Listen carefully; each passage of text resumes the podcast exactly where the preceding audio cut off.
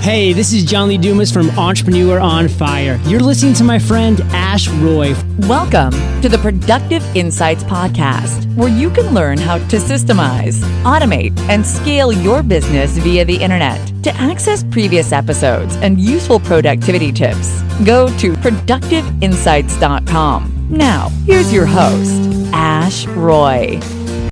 Welcome, everyone. Today I'd like to introduce James Reynolds, the founder of Veravo.com, spelled V E R A V O.com, which helps you get more traffic to your website and make more sales through search engine optimization and Google AdWords. I met James at the Superfast Business Live conference last month, where I had the pleasure of watching him speak. And in his talk, James shared some great insights around developing and growing a service based business. Some of James's insights included focusing on selling the right products to the right clients, stepping out of your comfort zone, and narrowing your focus in terms of service offerings rather than trying to be all things to all people at once. James lives and works in Dubai and has appeared in Entrepreneur Magazine, Search Engine Journal, and SEMrush, to name a few. Welcome to the Productive Insights podcast, James. Awesome, Ash. Thanks for inviting me on. I'm looking forward to this very much. Oh, fantastic.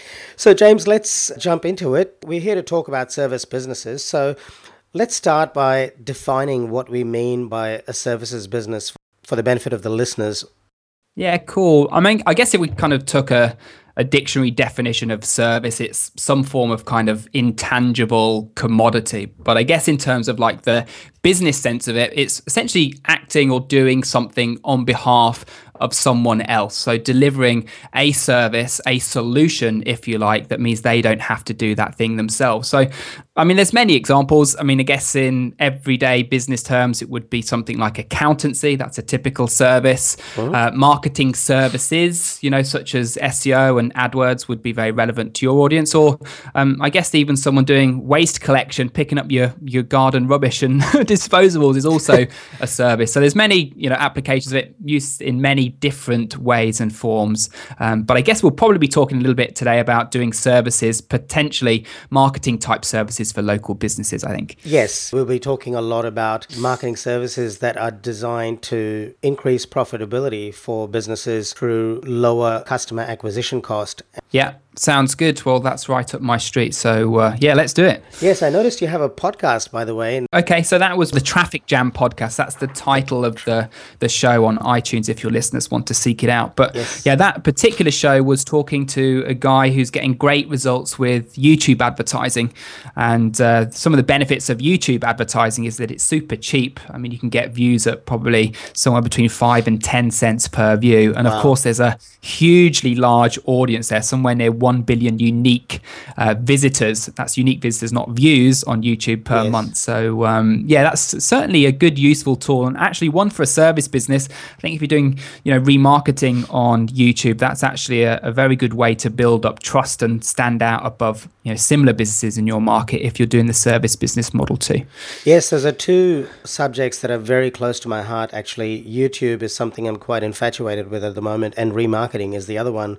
And the combination of the two can be quite miraculous, I believe. So I'm sure that will creep into our conversation along with content marketing, which is another favorite of mine. I had an entire podcast interview with Chris Garrett a few episodes ago, which you might find quite interesting and then another episode with Dan Norris that veered into content marketing, and that ended up being an entire podcast episode on its own. So I'm sure we'll be discussing those topics a lot as well. Yeah, and it's exactly what we're doing right now, right? It's yes. uh, producing content that drum- drives some form of marketing results. So I think both you and I are certainly bought into that concept as well. Yes, having useful content that creates a conversation. I loved how Chris Garrett put it. He said content marketing is about a conversation b- between a buyer and a seller, which nowadays happens regardless of whether you want to be involved in that conversation or not. And by the time a person ends up at a point where they're ready to buy a product, they have already had that conversation and it's usually through content marketing. So, as a seller, if you're not willing to be part of the conversation, chances are you're not going to be making a whole lot of sales going forward. Yeah, I mean, here's the point, Ash. I think if we look at statistics, and I don't know where these come from or even how accurate they are in this present time, but I think somewhere near 70% of a buying decision will be made before a prospect ever contacts your business. And that's because they're using tools like the internet now to do all of their research mm. in advance. Yes. Um, I mean, let's take an example. I don't know, someone buying a car before they walk into the car dealership, they're going to know pretty much what model they want, why it fits their purposes, mm-hmm. what the spec of the engine is, um, how fast it goes, like what its service period is. They probably know more information about that car than the salesperson trying to blooming sell it to them. Yes. So if you're not if you're not putting content out and you're not being the source of information for those people that are researching in advance, then your pe- competitors is going to, you know, your competitor is going to be. So you might as well be that person who's bringing that information to market and the one that's building trust with your audience.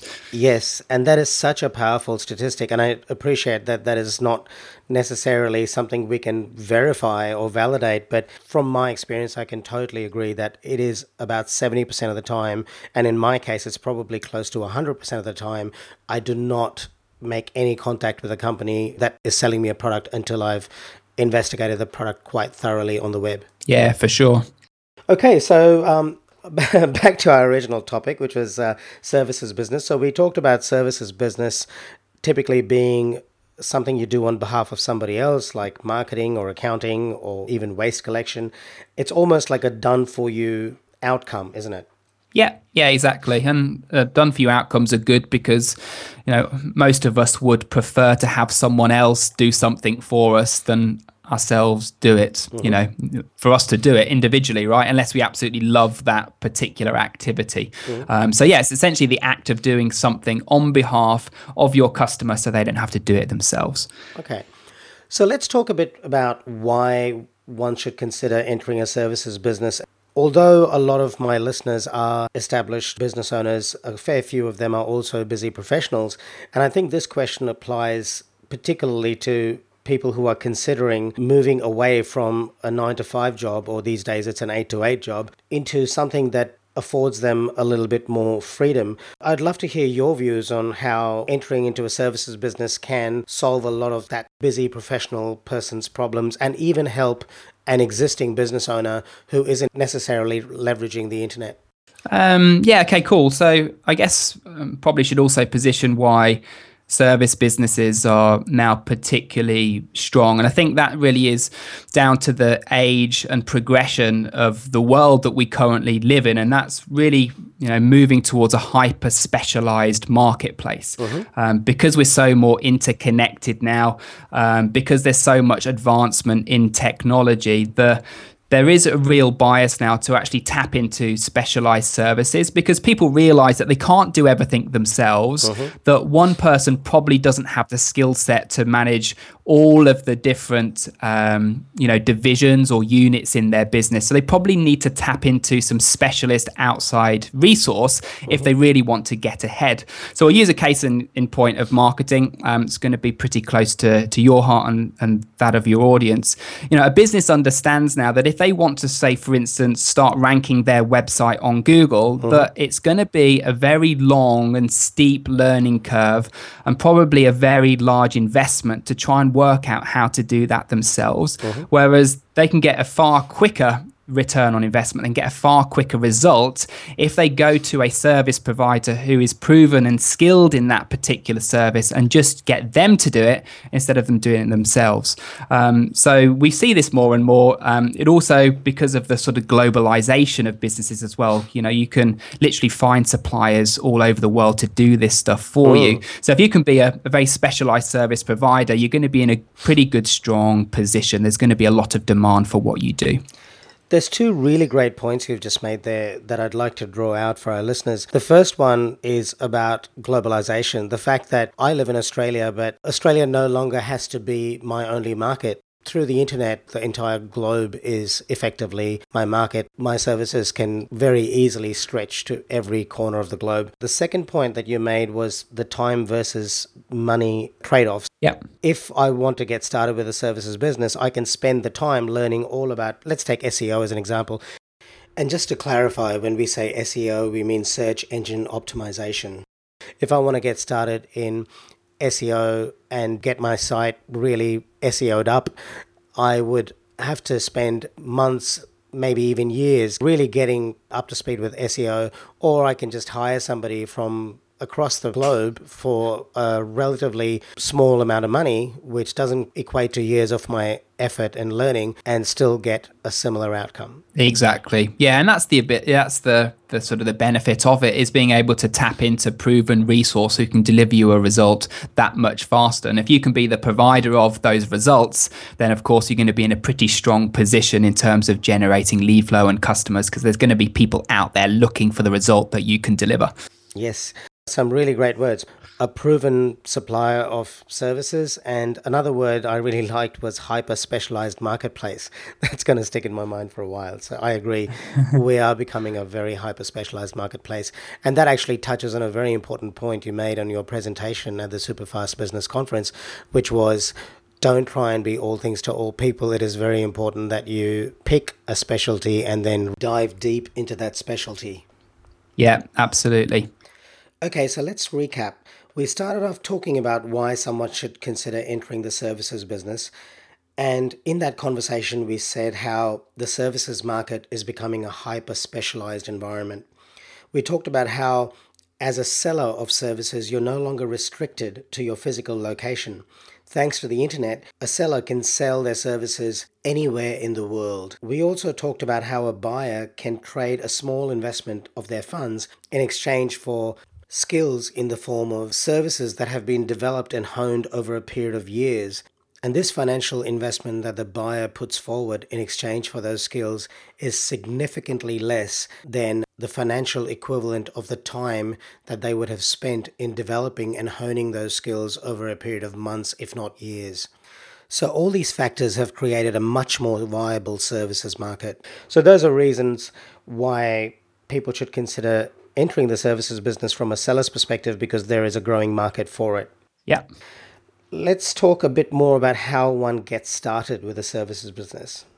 Okay, yeah, cool. So I guess there's um, often some perceived challenges with it in the same way that you know as a buyer of services you probably don't want to go through that learning curve to actually learn how to do that particular service activity yourself. I guess as a seller's perspective is you're going to want to at least think that you are able to deliver it and know that service, you know, division pretty well. So again, using an SEO as an example, you would expect that you'd need to be um, the best SEO person and have all of the insights and knowledge around SEO to be able to deliver SEO services. But mm. that's not necessarily the case.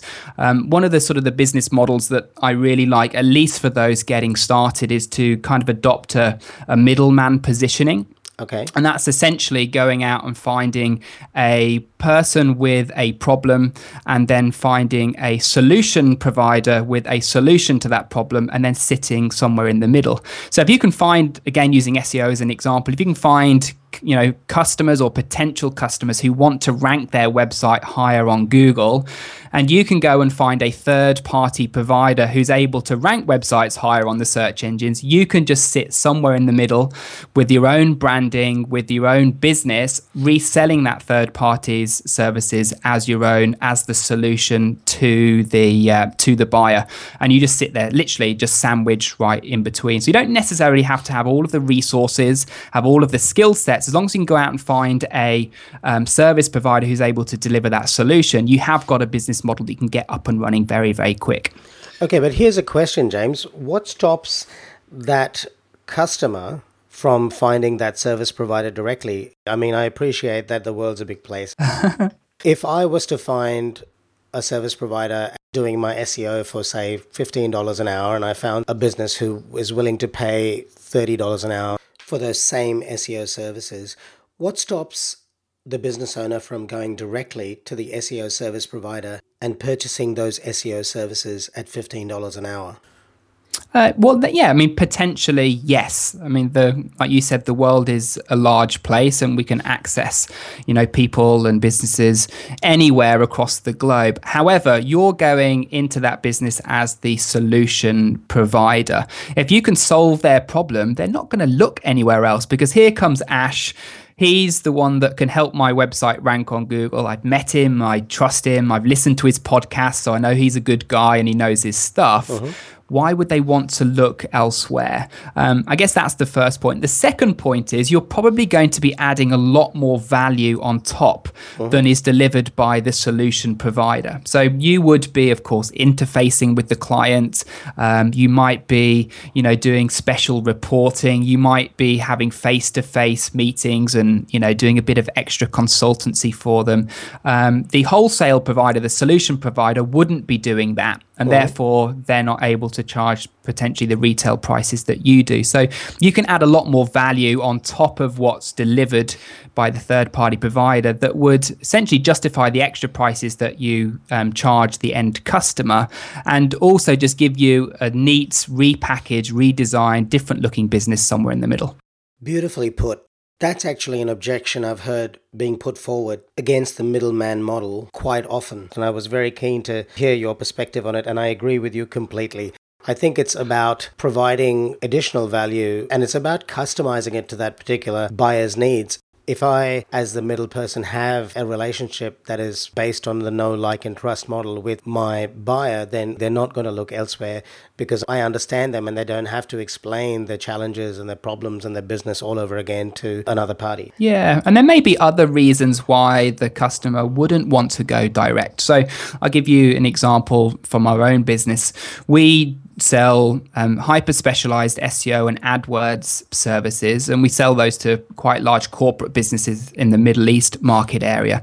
But many of the businesses that we deal with aren't our end customers because in between us and the customer is another agency. Right. And the customer wouldn't want to go to us directly because they already have a relationship with that other agency. They're delivering not just SEO services to the customer, but they're delivering branding and advertising and copywriting how much easier is it for the end customer to deal with one person in the middle whilst that agency then comes to us for specialist SEO I'm sure they go to you know other specialist providers for the other services that they offer as well so they can take that um, you know problem solver positioning in the middle and actually work with a number of providers to make the experience for the end customer so much more easy. Aha, the old single point of contact.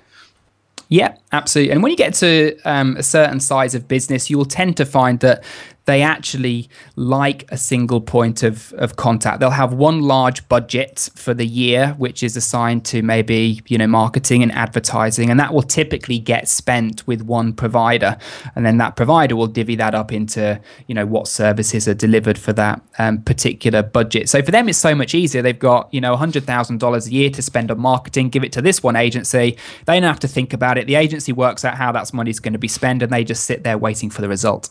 Um, so there's certain reasons why a single point of contact um, can be good. That said, um, adopting the model where you try and provide multiple services isn't good positioning, at least when you're probably a small to medium type business. I find that when you do take that specialized approach and can become the specialized provider to other agencies, um, you know, um, other businesses who are in a similar field to your own, you have a far more advantageous position uh, within the market. It will actually bring you more business um, than it will bring you less. Right. So your suggestion is when people are starting off in a services based business, don't try and be the single point of contact guy, just focus on providing one particular service and do it really well.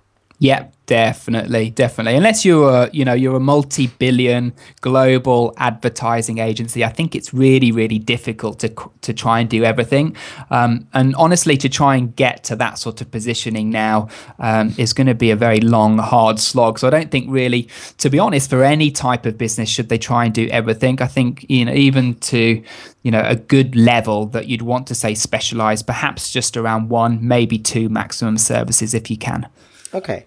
And coming back to your earlier point about adding value, I think most people would be able to do when they're providing a service as a middle person. They can bring value from their previous experience. So, for instance, I have got a background in finance and business analysis, and I've been a consultant. I could bring a lot of value to a business that is looking to implement an SEO strategy just about everyone can bring some additional value to the table, and that makes their proposition or their offering so unique. Yeah, definitely. Definitely. I mean, in your position, Ash, there's also the opportunity to, you know, hyper specialize around both service and market. So you could be, you know, the the SEO guy to the finance industry. I mean, you've obviously, you know, got the the connections and the trust that those people in that particular industry would know that you understand their business and how it ticks and how it works. And now you bring this new skill set of, of SEO to the table mm-hmm. that would make you perfectly positioned in that marketplace. So there's multiple ways, incidentally, you can um, specialize and certainly leveraging your past experiences and your um, network and connections is one great way to do that. So, if somebody wants to get started with a services business, a great way for them to get started would be to have a website with their products and their branding on that website, along with a good hosting service and a good domain name. And that's where the content marketing also can feed in, where you provide good quality content, blogs, podcasts on that website. Would you agree? Um, I would and I wouldn't. Um, okay. I would. I would agree that um, yes, that's certainly important, but um, I actually operated my business for at least the first, I think maybe eight, ten months without any form of website at all. And I think there is a tendency for people getting started to delay the speed that they get moving because they make for themselves these imaginary excuses like oh i haven't got a business card yet or yes. i haven't got a website or my letterhead's not printed and yes. all the time they're waiting for this perfect moment where their business you know looks as they imagine they want it to be that it stops them getting started i tell you what as the end customer if you've got a problem and you want it fixing they don't give a shit whether you've got a website or not they right. don't care about your business card if you can solve that problem and you can prove that you can, yeah. then that's all that they all that they need to know. So don't use it as an excuse.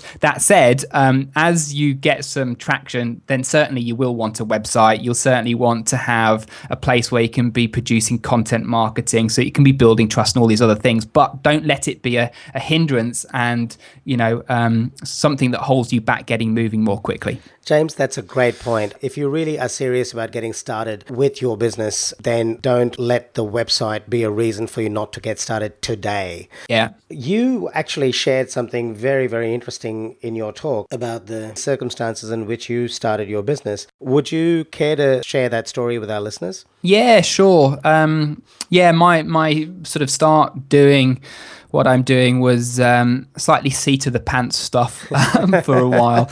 Prior to me doing this whole agency model, I was actually a, um, a, a GM for a photography company. Mm-hmm. which I've been a part of for about 10 years prior, for six or so years in the UK, and then four years or so here in Dubai. Um, and after that time, I'd eventually sort of positioned myself to become a director in the company. I'd been knocking on the door um, to make that happen for a long time. And eventually they agreed um, and brought me in as a director. But somehow I managed to get myself a, agreeing to some terms which essentially mean that I didn't get paid for three months. Ouch. Um, and, and ended up getting essentially forced out of the business. And when I look back in hindsight, basically there was a play going on and they mm-hmm. probably realized that I was becoming um, too much of an integral sort of, um, you know, part of the business. And maybe I wasn't going to sort of take it the way that I wanted. I was essentially forced out. So I'd, I was uh, not paid for three months, accrued in that time a bunch of credit card debt, and ended up then without a job. So when I first got started with this kind of agency model, I didn't really know where to go. I know I wanted to make money online. I knew I wanted to be kind of an internet marketer, as we would probably describe it, but I didn't quite know where, you know, what direction to to head into. And then I turned to a, um, a mentor of mine, James Schramko, and he said, what you need to do is sell services to local businesses, leveraging your skill set and your connections, um, and then um, then sort of grow it up from grow it up from there. And that's exactly what I did. And I guess probably those circumstances being what they were, were some of the reasons why I probably didn't procrastinate over getting my website done or any of that stuff because I really needed to kind of start earning money quite quickly and building something of value.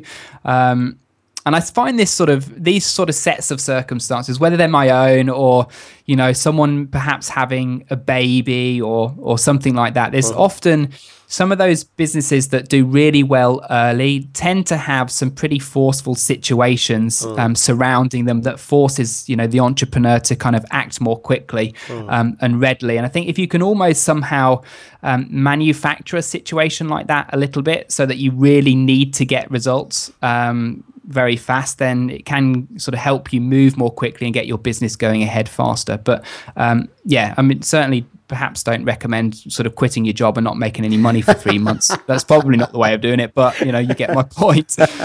I absolutely do. James is my mentor too now, and I must say that having him as a mentor certainly helps you to get moving because he doesn't really tolerate a whole lot of faffing around, does he? No. Um, you know James, he's very he's very straight to the point. He'll yeah. not let you hide behind excuses, which is the best thing. Which is the best thing. And sometimes it's just that frankness and that you know objective realization that you um, that you need sometimes. Like just you know quit pissing around and just get yeah. on with it. Yeah. yeah. I actually, with this podcast, you know, I had this interview with Neil Patel sitting on my computer for like a year, and I'd been talking about all these various things that I was going to do and had this list. And James said, That just sounds like a shoulda, coulda, wanna just get on with it and just publish the podcast. And I said, But don't I need to have three to get onto, you know, new and noteworthy? He said, Just publish the damn podcast. And I published it.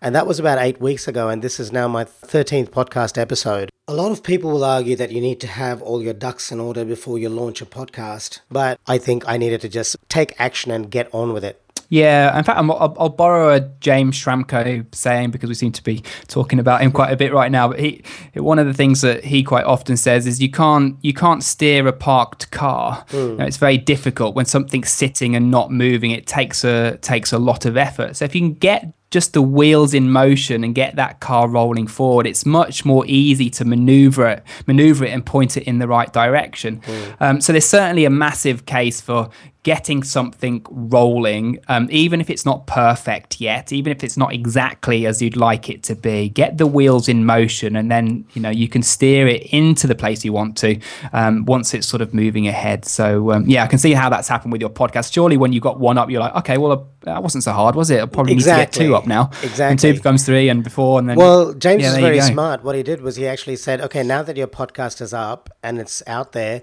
now you got to get it new and noteworthy. So he he figured out. I think he's a very good judge of character, and he figured out how to you know what motivates he, i think he can figure out what motivates one individual from another and and then my next challenge was to get onto new and noteworthy and then i didn't look back so yes it, it good work different diff, different horses different courses i suppose so that actually segues beautifully into the next point, and that is overcoming objections. So, we've already talked about how the process of creating a website and getting your business cards printed can really become an obstacle in getting started with your services business. Are there any other typical challenges that a person faces when starting their services business, and how do you recommend they overcome them? One common one is the actual, you know, is the actual delivery of it, which I guess we've kind of have, have touched we've touched on with that kind of middleman um, sort of positioning that you can take if that's the option you um, you choose to to go for. Also, a lot of people worry about it being something that's scalable, uh-huh. um, and that is true. If you just want to be the only person in your business, you can't build a hugely you know large and profitable service business if it's just yourself mm-hmm. so even if you're going to use someone else for supply. Um, you're still going to need to have some form of, you know, support team or project managers who do, you know, a lot of the face-to-face stuff because there's no hiding behind it. If you're operating a marketing business and you're servicing, you know, local offline companies, there's going to be face-to-face meeting. There's probably a little bit of lack of knowledge around the services that you deliver that's going to require some education. Mm-hmm. So it is quite a high touch point business. Um, but if you set up the expectations and the frameworks correctly, you can minimize that kind of service burden and actually make it um, one, you know, not too taxing upon yourself, but also set up in a way that you can have other people um, manage it. Mm-hmm. So we have, for instance, you know, a, a, help desk that my project managers, of which there's several now, interface with the customer.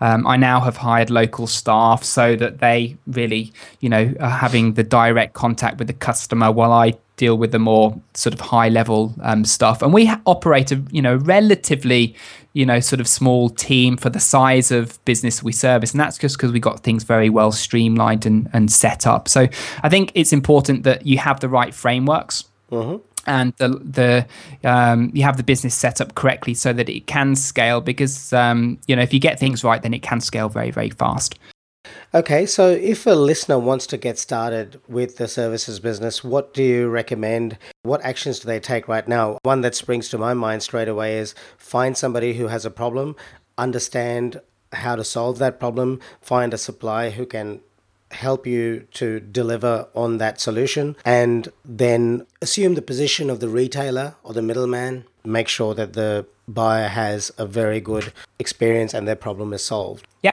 does that sound about right?